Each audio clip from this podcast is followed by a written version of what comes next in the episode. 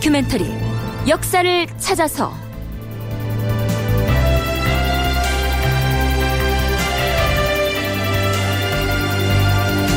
제 544편 예종 분경을 엄단하다. 극본 이상락 연출 김태성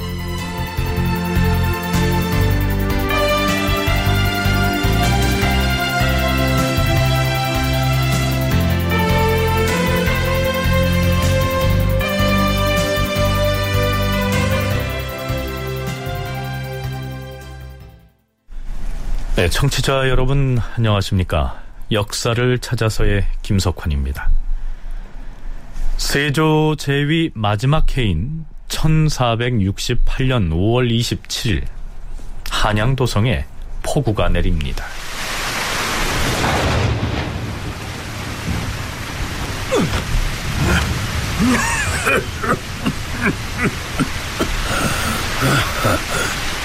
여 인 일로 내 성 병력이 이리 요란한고 바야흐로 6월이 코앞이니 이리 폭우가 심하면 농사를 망칠 터인데 전하, 고정하시옵소서. 여름철이면 늘 있는 일이 옵니다. 하나 내오가 이리 요란하니 어쩐지 심상치가 않구나 10년 오시옵소서. 곧 그칠 것이옵니다. 이런 일은 전하! 주상 전하! 왜? 왜 그러는가? 도승지가 이 시각에 웬일로? 전하! 환관 백충신이 환관 백충신이 어찌 되었다는 것인가? 백충신이 금중에서 벼락을 맞았사옵니다. 뭐라? 백충신이 벼락을 맞아? 그것도 금중에서? 아, 아, 어찌 이런 일이? 금중, 즉 대궐 안에 벼락이 떨어져서 환관이 죽었다는 내용입니다. 이 시기에 병을 앓고 있던 세조에게 그 소식은 매우 불길하게 여겨졌던 모양입니다. 실록의 기록은 이렇습니다. 천둥이 크게 치고 비가 왔다. 환관 백충신이 금중에서 벼락을 맞았다. 임금이 사정전으로 나아가 고령군 신숙주, 호조판서 노사신, 대사원 양성지, 대사성 김예몽, 그리고 승정원의 승지들을 급히 불러놓고 일렀다. 이제 하늘의 꾸짖음이 이와 같으니 마땅히 피거하여 스스로 경계를 하여야겠다. 그러나 지금과 같은 한여름에 따로 거처할 만한 곳이 없으니 다만 마땅히 용서를 구할 구원을 하여서 스스로 책망할 뿐이로다. 여기에서 피거란 거처를 옮기는 것을 말하고요. 이 구원을 한다는 말은 나라에 재변이 있을 때 임금이 근신하는 의미에서 시정의 잘못과 민폐에 대해서 널리 바른 말을 구하는 것을 일컫습니다. 세조는 드디어 다음과 같은 내용의 교지를 발표합니다. 인심이 화하면 천지의 기운도 또한 화하는 것이니 결국 재앙과 복은 사람이 초래한 것이다. 이번에 천둥이 치고 환관 백충신이 궁성 안에서 벼락을 맞은 것은 생각하건대 과인이 반드시 살펴야 할 것을 마땅히 살피지 못하여 민심에 어긋난 것이 많고 형옥에 있어서도 원통하게 벌을 받은 사람이 많아서일 터이다. 이제 하늘의 꾸짖음을 만나 두려움이 진실로 깊으니 신료들과 백성의 도움에 힘입어 이 재앙을 소멸하고 복을 맞아서 길이 근심을 얻게 할 것이다. 세조는 전국에 사면령을 내리고 대소 관리들로 하여금 시정에 폐단이 있으면 글로 적어서 밀봉한 채 올리라고 명합니다. 그렇다면 이 시기 국가의 중대사는 어떻게 처리되고 있었을까요? 지난 시간에 원상을 두어서 세자를 보필하게 했다. 뭐 이런 내용을 소개한 적이 있었는데요. 가령 이런 식이었습니다. 세조 14년 7월 24일 정창손, 신숙주, 한명회, 구치관, 박원형, 홍윤성, 김질 등에게 명하여 세자를 모시고 나를 바꿔가며 경복궁에 나아가 숙직하게 하였다. 이처럼 당번을 정해서 윤번제로 대궐에 들어가 숙직을 하면서 세자를 보필하게 했던 것이죠. 그런데 건강 상태가 더욱 악화되자 세종의 형인 효령대군의 집으로 거처를 옮기게 됐고요. 드디어 세조 14년 9월 7일 세조는 예조 판서를 불러드립니다. 과인이 이제는 세자에게 전의를 할 것이니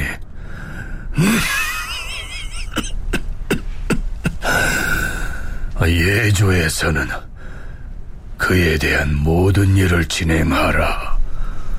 자, 이제 왕위를 완전히 넘기겠다는 얘기입니다. 이렇게 되면 마땅히 대신들이 반대를 하고 나서야겠죠. 주상 전하, 전하의 환우가 점점 호전되고 있어온데 어찌 갑자기 전이하고자 하시옵니까? 신등은 불가하다고 생각하옵니다. 나는 이제 운이 쇠하여서 행동이 자유롭지 못한 처지인데 경들은 어찌 나의 뜻을 어기고자 하는 것인가? 계속 그리하면 나의 죽음을 재촉하고자 하는 것으로 여길 것이니라. 정인지를 비롯한 대신들이 어찌할 바를 몰랐다. 마침내 임금이 경복궁에서 관복을 가지고 오게 하여 친히 세자에게 내려주고 즉위하게 하였다. 예조판서 임원준이 이제 임금의 뜻을 돌이키지 못할 것을 알고 물러나와서 여러 제주들에게 고하고 즉위의 의식을 갖추게 하였다. 세자가 드디어 수강궁 중문에서 즉위하였다.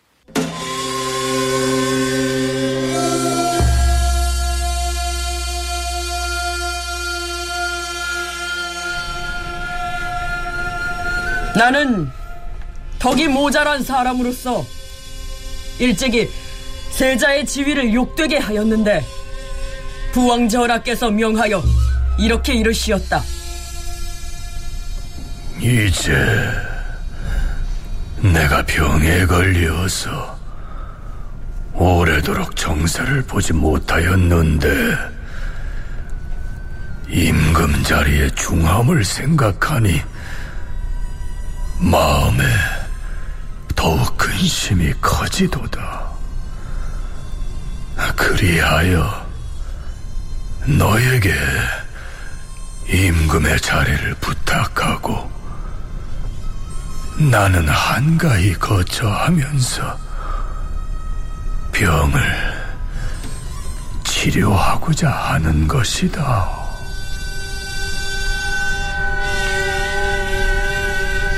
나는 두 번, 세 번 굳이 사양하였으나 윤허를 얻지 못하였고 결국 오늘 대위를 이어받았도다. 나는 부왕을 높이어서 태상왕이라 이르고 모비를 왕태비라 이를 것이며 군국의 중요한 일은 모두 부왕의 명을 받들어 행할 것이다. 자, 이 태상왕은 상왕을 높여 부르는 말이죠. 그러니까 세조가 상왕으로 물러나고 그동안 임금을 대신해서 원상들과 함께 정사를 살펴오던 세자가 왕위에 오른 것입니다. 이 임금이 조선의 제8대 국왕인 예종입니다. 예종이 공식으로 왕위에 오른 날이 서기 1468년 9월 초1의 날이었습니다. 그런데요, 바로 그 다음 날인 9월 8일. 대상왕 전하께서 흥거하시었습니다.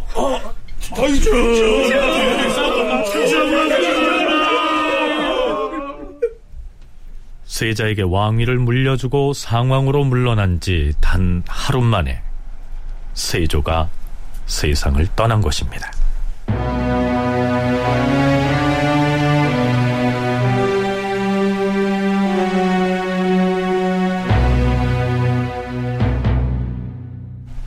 자, 이제부터는 새로 왕위를 물려받은 예종이 자신의 치세를 어떻게 열어나가는지 살펴볼 차례인데요. 그 이전에 우리가 16회에 걸쳐서 탐색했던 14년 동안의 세조 치세부터 정리를 하고 넘어가기로 하죠. 자, 역사학자들 사이에서도 이 세조는 조선시대의 인물들 중에서 가장 논란거리가 많은 인물로 손꼽힙니다.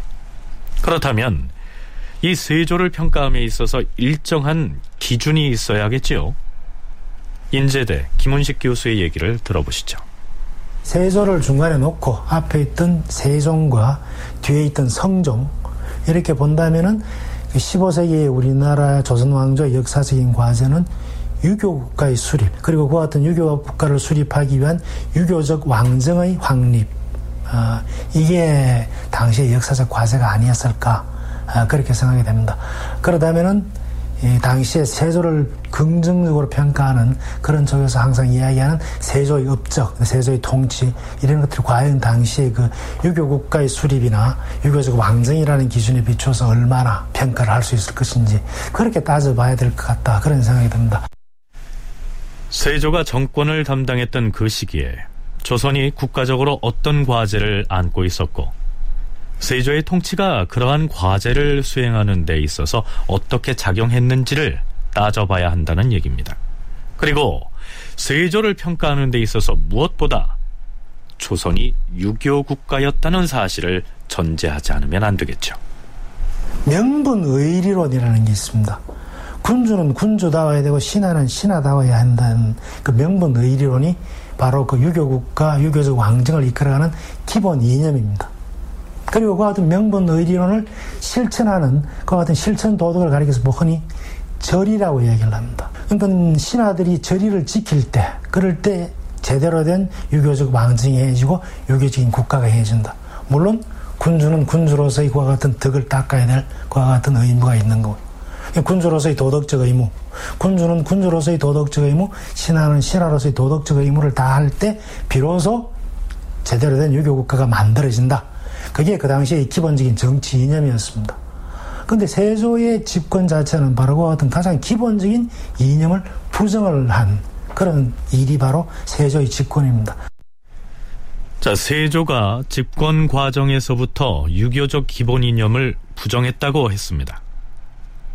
세조가 사망한 뒤에 신료들이 그의 묘지문으로 올린 글 중에서 이 집권 과정에 대한 내용 일부를 보자면 이렇습니다.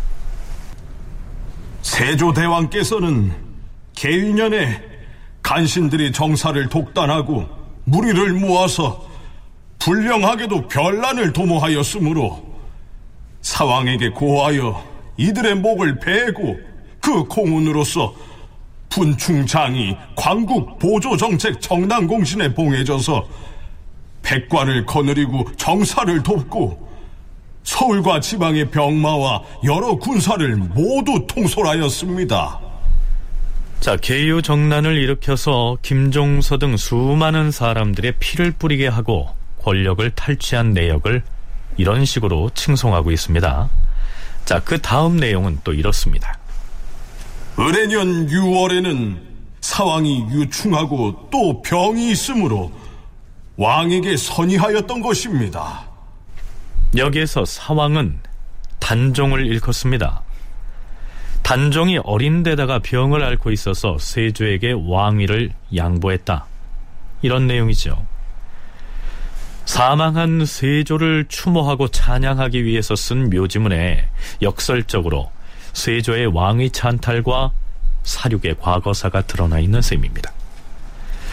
이 김은식 교수는 권력 찬탈 과정에서 이복 동생들을 죽이는 등 비윤리적인 행위를 한 것은 태종 이방원도 마찬가지였지만 세조의 그것과 동렬해 놓고 비교해서는 안 된다고 이야기합니다.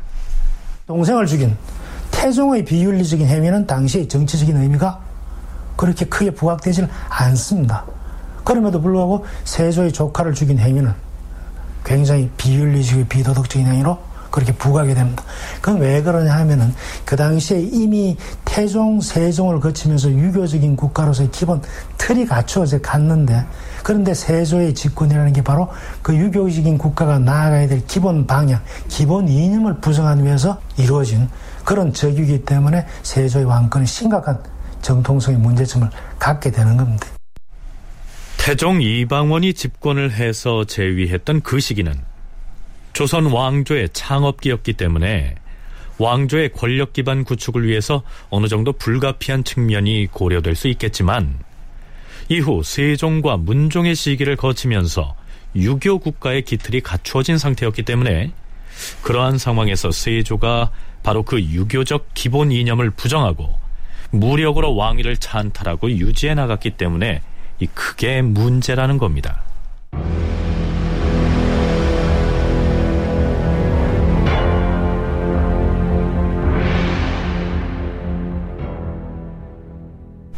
자, 그렇다면 세조가 남긴 만만치 않은 치적에 대해서는 어떻게 평가할 수 있을까요? 다시 묘지명으로 올린 글의 한 대목을 살펴보시죠. 세조 대왕께서는 왕위에 오른 이래 아침부터 밤까지 근심하고 부지런하였습니다. 백성들에게 항상 농사를 권하고 학교를 일으키며 어진 이를 구하고 군사를 기르는 것을 선모로 삼았습니다. 또한 경국대전의 찬술 사업을 추진하게 하였으며 무인년에는 호패법을 세웠고 그 뒤로도 세조의 이런저런 치적들을 소개하고 있습니다. 서울대 규장각 송웅섭 선임연구원의 견해는 이렇습니다.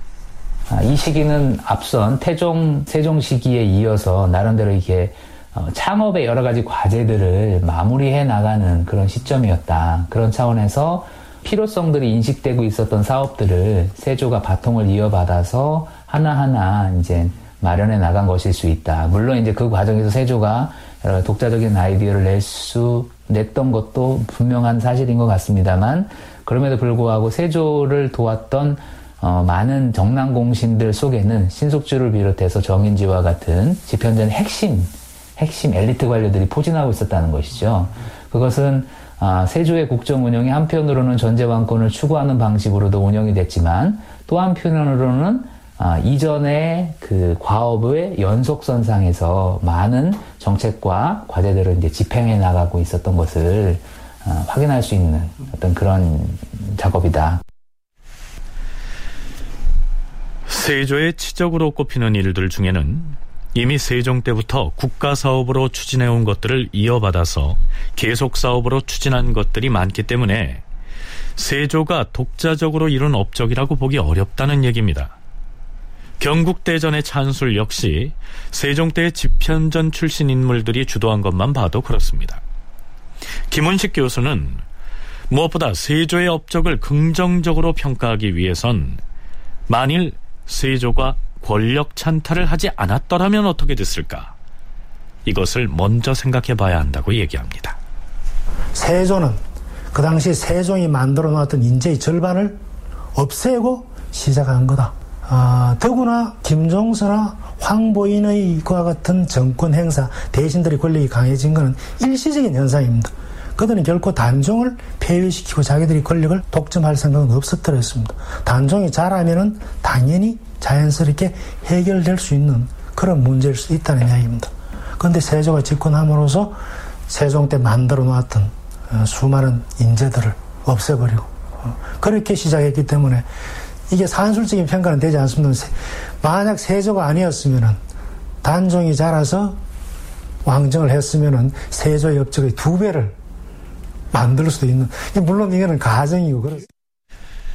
자 만일 어린 단종이 수양대군에게 쫓겨나지 않고 차차 성장하면서 오랫동안 왕위를 이어갔다면 조선의 역사는 어떻게 달라졌을 것인가?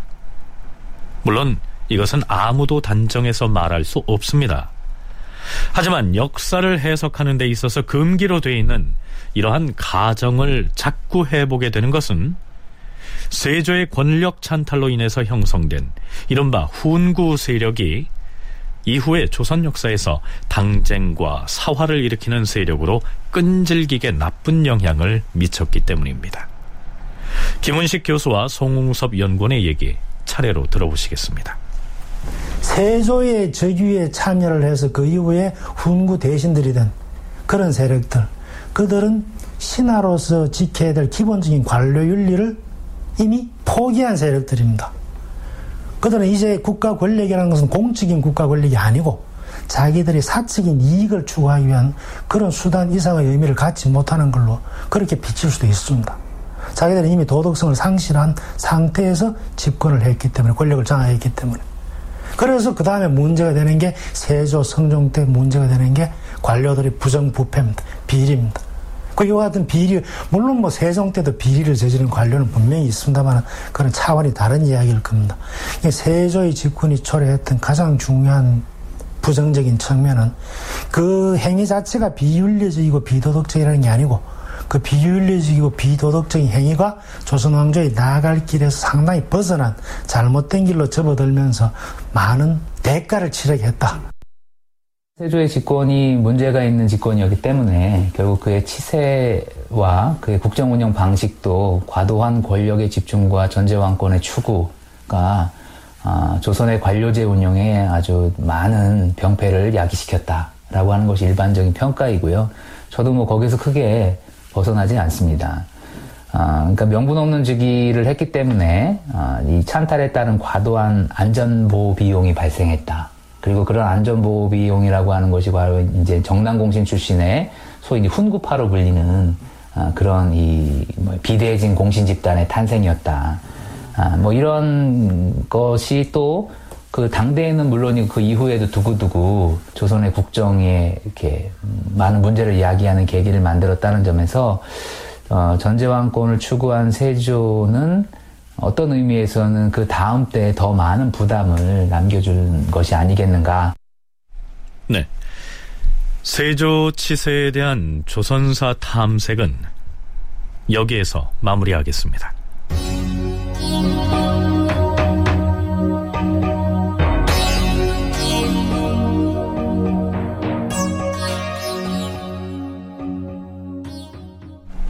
세조가 세자에게 왕위를 물려주고 상왕으로 물러난 지 단 하루 만에 사망을 했는데요. 그때가 1468년 9월 8일이었습니다. 대개는 세자로서 왕위를 물려받은 임금이 맨 처음 수행하는 임무는 바로 부왕에 대한 장례입니다. 사망한 부왕, 즉 대행대왕의 촌호와 시호를 어떻게 정했는지 그 논의 과정은 예종실록 즉위년 9월 24일자에 올라 있습니다. 자, 18살짜리 새 임금이 원상인 최항, 도승지, 권감 등과 나눈 대화를 잠시 들어보시죠. 대행 대왕께 전호를 미처 올리지도 못한 상태에서 갑자기 승하하시었으니 과인은 자식으로서 주도하는 마음이 망극하여 이제 시호를 속히 올리고자 합니다. 예전엔 승하하시고 나서 한 달이 지나서 시호를 정하였지요. 그러하옵니다, 전하. 아들이 그 어버이를 죽은 것으로 여기지 아니하고자 하는 뜻에서 그리한 것인데 이미 염습을 마치고 안치하였으니 다시 무엇을 기다릴 필요가 있겠습니까? 속히 존호와 시호를 올리는 것이 대비와 나의 지극한 소원입니다. 옛 제도를 상고하여 그에 따르는 것이 마땅하옵니다. 더 이상 지체하지 말고 의정부 당상관들과 일찍이 정승을 지낸 이들 그리고 육조의 참판 이상을 불러서 회의를 하고 그 결과를 아르시오. 임금이 사망을 하고 나서 보름밖에 지나지 않았는데 시호를 서둘러서 정하라고 채근하는 것으로 봐서 이 젊은 임금도 성격이 꽤 급한 것 같아 보이지 않습니까? 드디어 존호와 시호에 대해 백관이 의논을 하고 나서 편전에서 그 결과를 보고합니다. 주상 전하, 백관이 의논한 결과 묘호는 신종, 예종, 성종 중에서 택일하고 시호는 열문, 영무, 신성, 이뇨 등 여덟 글자로 하고 능호는 경능, 창능, 정능 중에서 택이라는 것으로 의견을 모았사옵니다.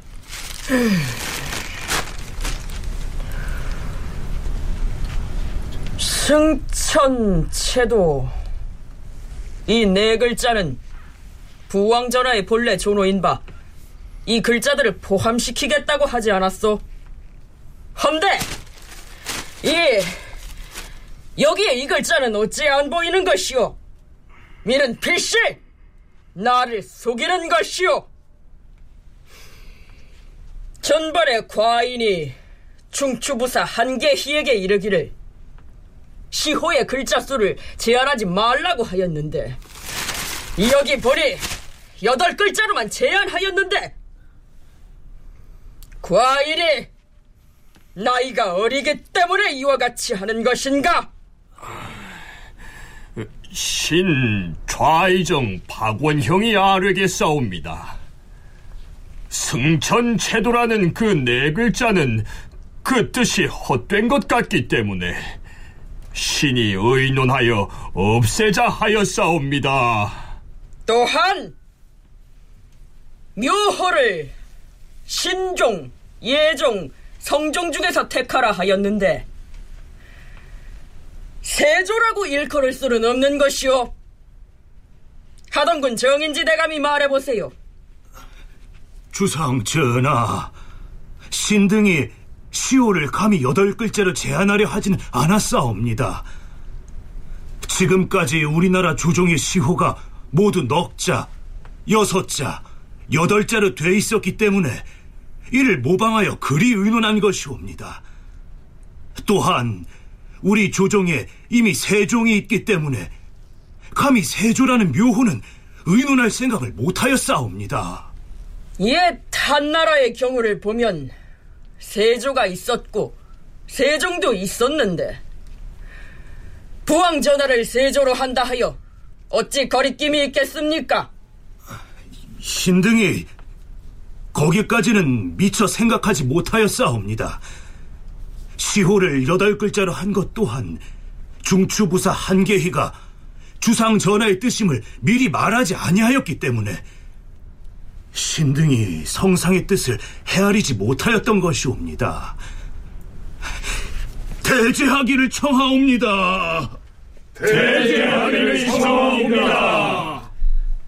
자, 여기서 대죄하기를 청한다는 말은 잘못을 저질렀으니 벌을 내려주기만을 기다리겠다. 이런 말이죠. 그래서 결과적으로 어떻게 됐을까요? 한참 있다가 임금이 화가 풀려서 중관에게 술을 대접하도록 명하고 조노와 시호를 다시 의논하여 고치게 하였다. 그리하여 시호를 승천제도, 지덕 윤공, 열문 영무, 성신 명예, 인효 대왕 등 스무 글자로 하고 묘호는 세조로 결정하여 임금에게 계달하니 임금이 말하기를 시호 중에서 인효 앞에다 의숙이라는 두 글자를 더 보태고 능호는 태릉으로 전호는 영창으로 하라고 명하였다. 자, 사망한 부왕의 존호와 또 시호를 정하는 과정에서 예종이 드러내 보인 성품으로 봐서 그 고집이 만만치 않다는 느낌이 들지 않습니까?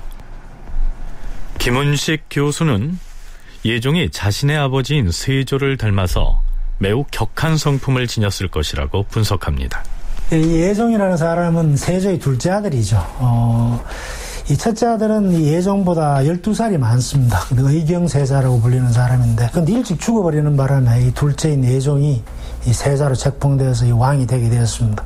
근데 예종은 왕이 되기 이전에, 음, 1년 동안 왕 수업을 한 사람이고, 어, 그렇게 해서 자기 나름대로 어, 정치적인 그와 같은 경험을 했기 때문에 저기 위해서 특별한 문제가 있었던 것 같지는 않습니다.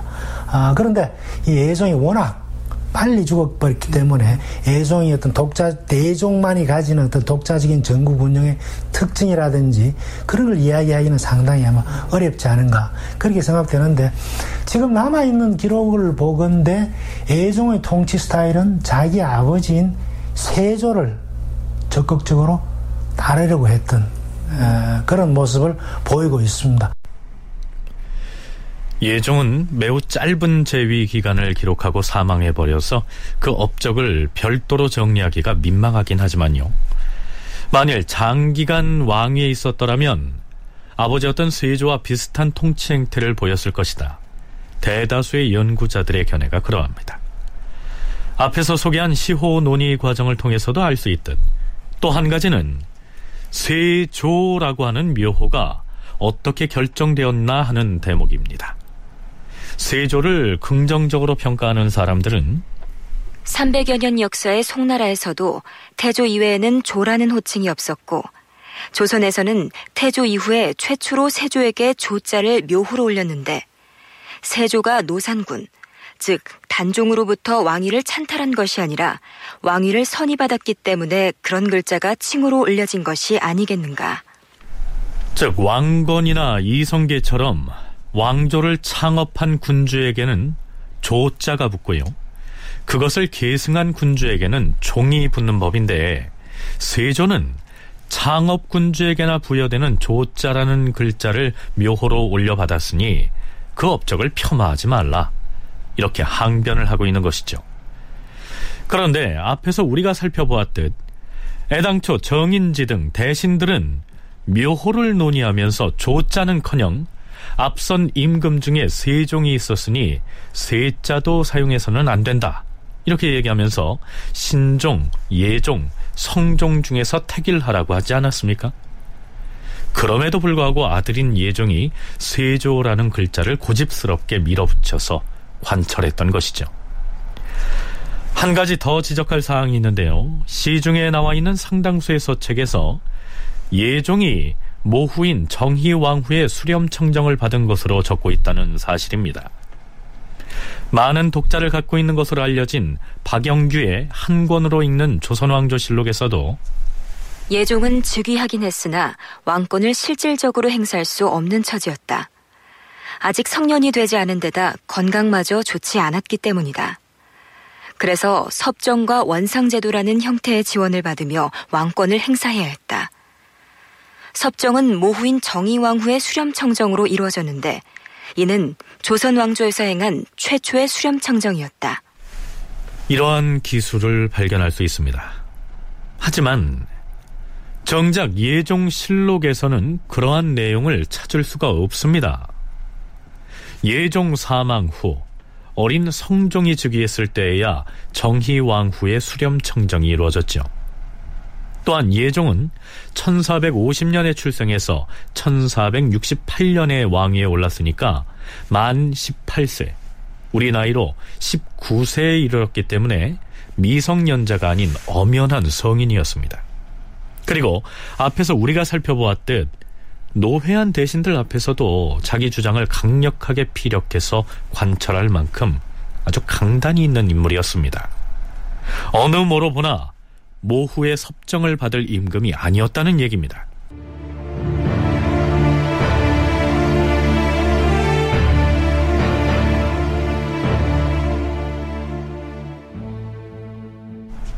자, 그러면 예종이 즉위 후에 원상들과 어떤 관계를 유지하면서 정사를 처결해 나가는지 살펴보시죠. 예종 즉위년 9월 21일 고령군 신숙주 상당군 한명회, 능성군 구치관, 좌의정 박원형, 영성군 최항, 인산군 홍윤성, 창녕군 조성문, 우의정 김질, 좌찬성 김국광 등을 원상으로 삼아 날마다 번갈아 승정원에 나아가서 모든 정무를 의논하여 처결하도록 명하였다. 예종이 즉위한 직후에 임명한 원상의 면면이 앞에서 소개한 아홉 명입니다. 이 원상들은 어린 예종에게는 왕권을 받쳐줄 지원 세력이 될 수도 있었지만 혹은 예종이 왕권을 함부로 행사하지 못하도록 하는 견제 구실도 했겠죠.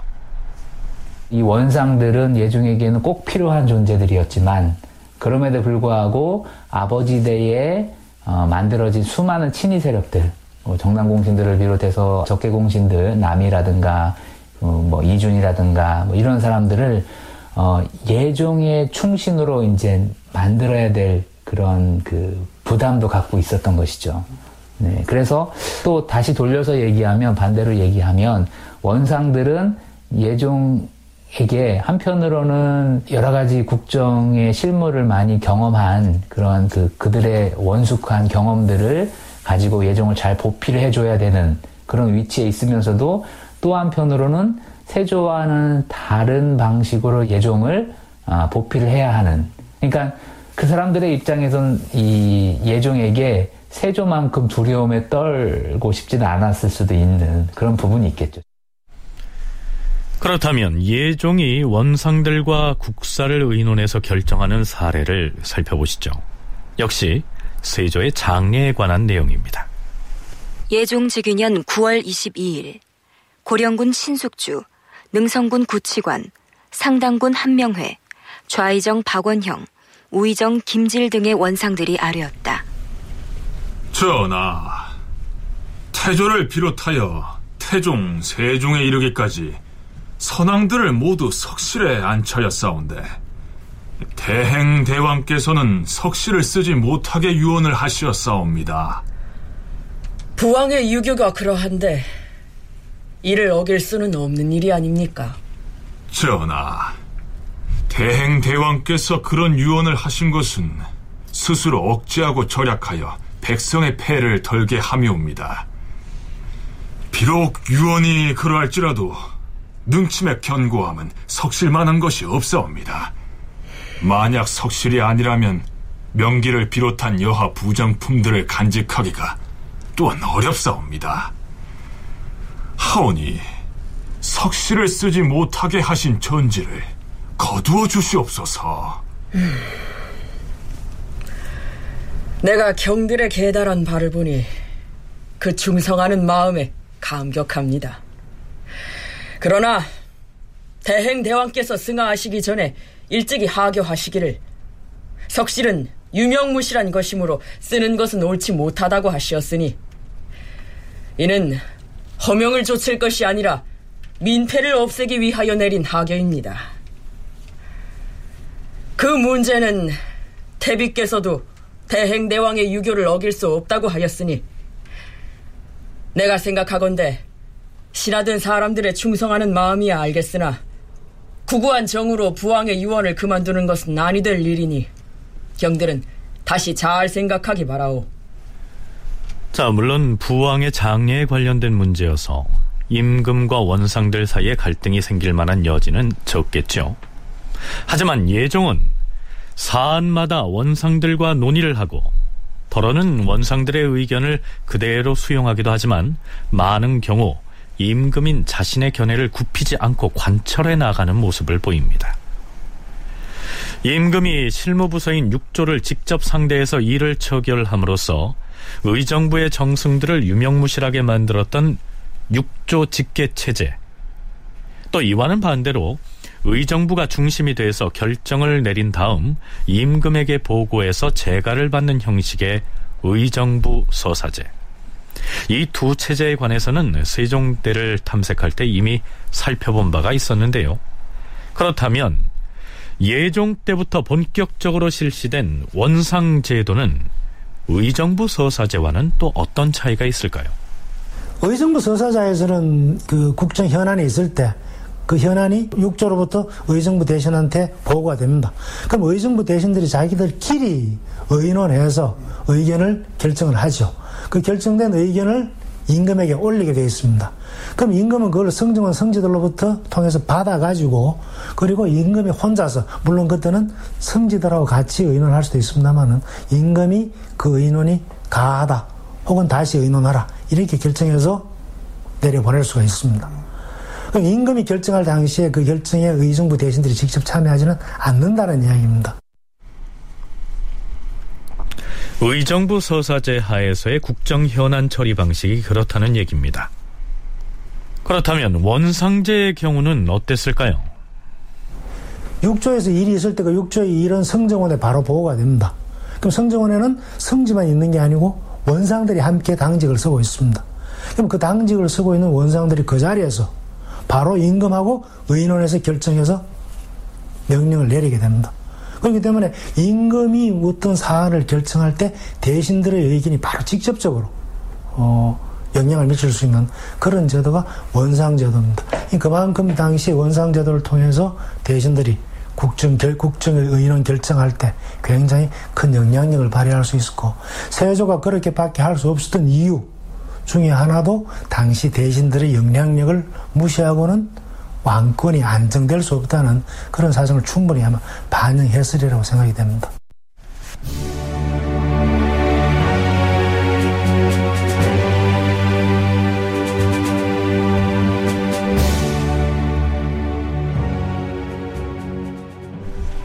분경이란 말 들어보셨습니까? 우리 프로그램에서도 한두 차례 언급한 적이 있었는데요. 이런 뜻입니다. 분경이란 벼슬을 얻기 위하여 권문세가를 찾아다니며 뇌물 등을 바치면서 엽권 운동을 벌이던 일을 일컫는다. 그런데 예종의 재위 기간이 14개월에 불과했음에도 실록에 등장하는 분경 관련 기사가 14년 동안 재위했던 세조 때의 두 배나 됩니다. 예종 즉위년 10월 19일 예종이 은밀하게 왕명 출납을 담당하는 선전관들을 불러서 모읍니다.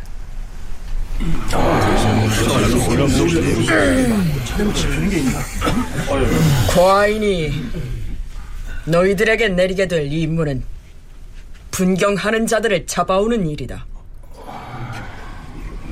특별히 너희들은 신분을 발설하지 말고 은밀히 살펴서 고관 대작과 왕실 종친들 집에 분경하려고 접근하는 자들을 적발해야 할 것이다. 알겠느냐? 예, 주상 전하.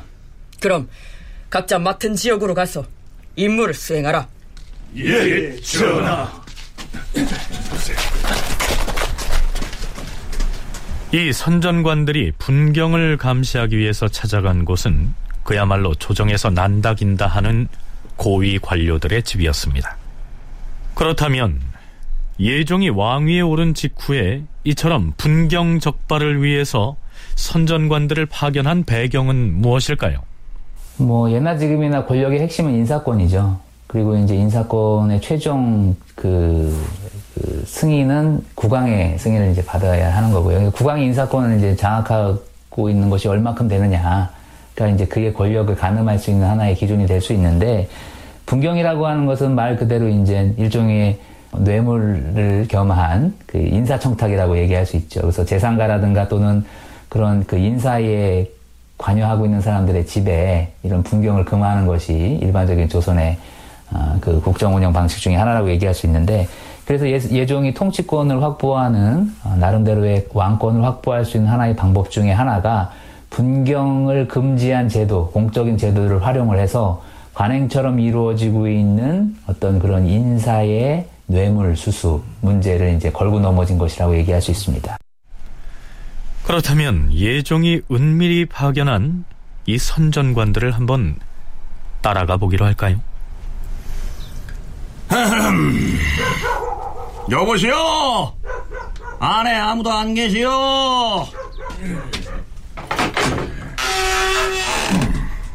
어, 어디서 니시오?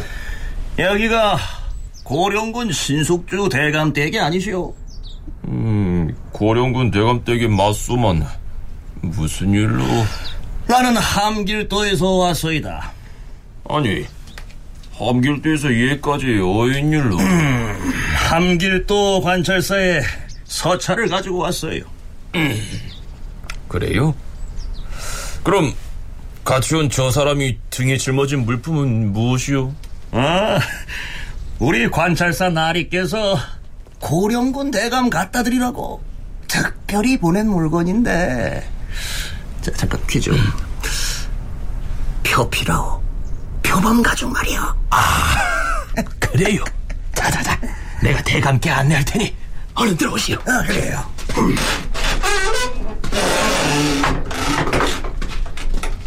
이렇게 해서 신숙주의 집안으로 들어간 이 사람은 함길도 관찰사가 신숙주에게 보낸 청탁 편지와 뇌물을 전했겠지요. 자, 그리고 얼마 뒤 지금 뇌물을 가지고 분경을 하기 위하여 함길도에 올라온 자가 아직 고령군의 집 안에 머무르고 있다. 들어가서 그 자를 포박하라.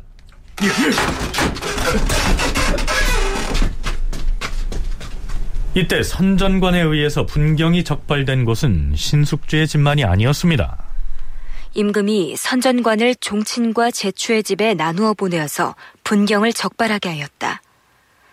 드디어 함길도 관찰사 박서창이 보낸 사람 김미를 고령군 신숙주의 집에서 포박하고 경상도 관찰사 김겸광이 거느리는 경저인 주산이라는 자를 우의정 김질의 집에서 잡았으며 영유관노 내은달을 귀성군 이준의 집에서 잡아오고 양인 김산을 박중선의 집에서 여인 소비를 성임의 집에서 포박하였다. 앞에서 경저인이라는 말이 나왔는데요. 서울에 머물러 있으면서 지방관청의 사무를 연락하고 또 대행해주던 사람을 일컫습니다. 불시에 선전관을 보내서 분경 현장을 적발한 예종은 사헌부를 향해서 불호령을 내립니다. 분경은 엄연히 국법으로 금하고 있다.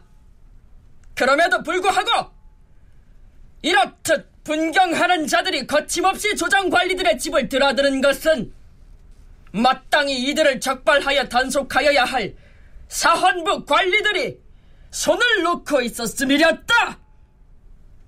제 임무를 다하지 아니한 사헌부 지평 최경진을 당장 의금부에 잡아가두라. 이렇게 되자 신숙주가 허둥지둥 대궐로 들어와서 예종에게 사죄를 합니다. 주, 주상 전하, 한길도 관찰사 박서창이 신에게 글을 보내서 위문하고 아울러 표피 한 장을 보냈사온데 신은 그것을 받지 아니하고 물리쳤사옵니다.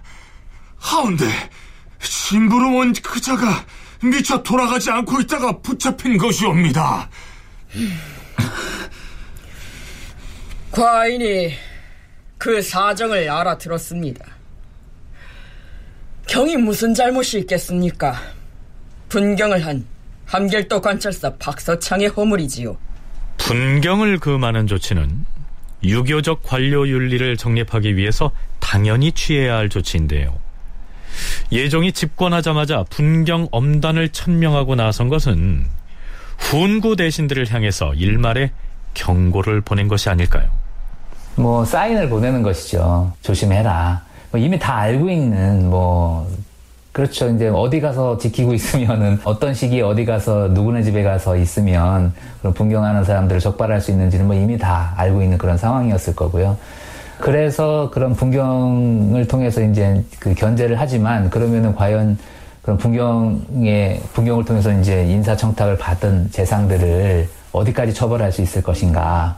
그리고 이 즉이 바로 직후란 말이죠. 이런 상황을 보면 아, 그들을 완전히 배제할 수는 없고 그래서 경고 차원에서 또는 이제 왕으로서의 위험을 보여주는 수준에서 경고의 수위가 조정이 되는 것들을 볼 수 있다.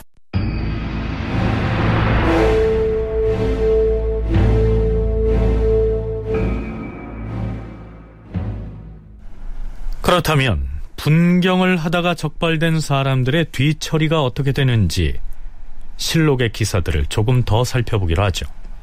예종제규년 10월 19일 임금이 창덕궁 편전에 나아가니 승지들과 사관 등이 입시하였다. 임금은 분경하다 적발된 사람을 하나하나 불러서 앞으로 나오게 하였다. 먼저 김미에게 물었다. 너는 무슨 일로 서울에 왔느냐? 그리고 권문세가 몇 군데의 뇌물을 주었으며 또한 그곳 함길도의 인심은 어떠한지 말해보라. 신은 진상한 물건을 가지고 서울에 이르러 싸우며 다만 함길도 감사의 서신을 가지고 와서 고령군 신숙주에게 전하였을 뿐이옵니다. 다른 권문세가의 뇌물을 준 것은 없사옵니다. 없고 본도의 인심은 신이 알지 못하옵니다. 진상을 하러 서울에 왔다 하였느냐? 예, 주상전하. 본래 진상은 임금에게만 하는 것이고 네가 진상을 해야 할 임금은 과인 한 사람뿐임을 알고 있을 터인데 무슨 물건을 가지고 와서 임금 말고 어느 권문을 섬기겠다는 것이냐? 송구하옵니다. 신은 그저 함길도 감사의 지시를 지난해 함길도 사람 이시애가 공공연히 말하기를 신숙주와 한영회가 몰래 반역을 꾀한다고 하여 여러 사람의 귀를 의혹되게 하여서 그곳에 관찰사, 절도사, 수령들을 모두 죽인 일로 인심이 편치 못하다는 것은 너도 알 터인데 어찌하여 다시 뇌물을 가지고 이처럼 인심을 흉흉하게 만드는 것이냐? 도승진은 들으시오. 예, 전하. 박서창은 함결도의 사정과 조정의 사정을 두루 잘 아는 자인데 이제 국가의 뜻을 받들지 아니하고 권문세가에게 아부를 하고 있으니 이 자를 쫓아가서 추국하지 아니할 수 없어. 내일 마땅히 여러 제추들을 불러 박서창을 대신하여 함길도 관찰사의 임무를 수행할 만한 적임자를 함께 천거하여 아르시오. 그리고 다음으로 이시의 난을 평정할 때 진압군의 총사령관을 맡아서 세조의 신임을 한 몸에 받은 바 있는 귀성군 이준의 집에 분경했던 자를 차례로 불러서 추국합니다. 그리고 다음 날 임금이 고령군 신숙주, 상당군 한영회, 능성군 구치관, 좌의정 박원형, 창녕군 조성문과 승지들을 불러 들어오게 하였다. 함길도 관찰사 박서창이 권문세가의 뇌물을 주었으니 그 정상을 묻지 아니할 수 없습니다. 누가 그 임무를 대신할 만한지 적임자를 천거하시오. 신숙주 등이 물러가서 형조판서 강희맹, 병조판서 박중선, 호조참판 한치영을 천거하여 계달하였다. 임금이 네 사람 가운데에서 누가 좋은가를 물으니 신숙주 등이 대답하기를 호조 참판 한치영이 마음가짐이 엄중하여 한 지방을 능히 다스릴만 하옵니다.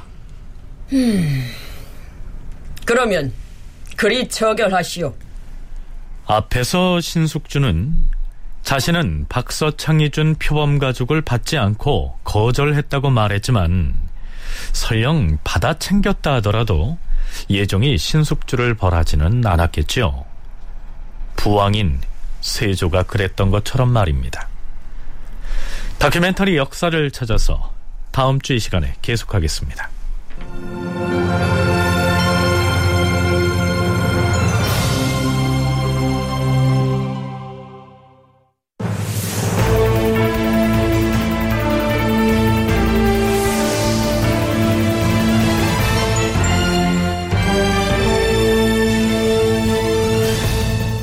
다큐멘터리 역사를 찾아서 제544편 예종 분경을 엄단하다 이상락 극본 김태성 연출로 보내드렸습니다.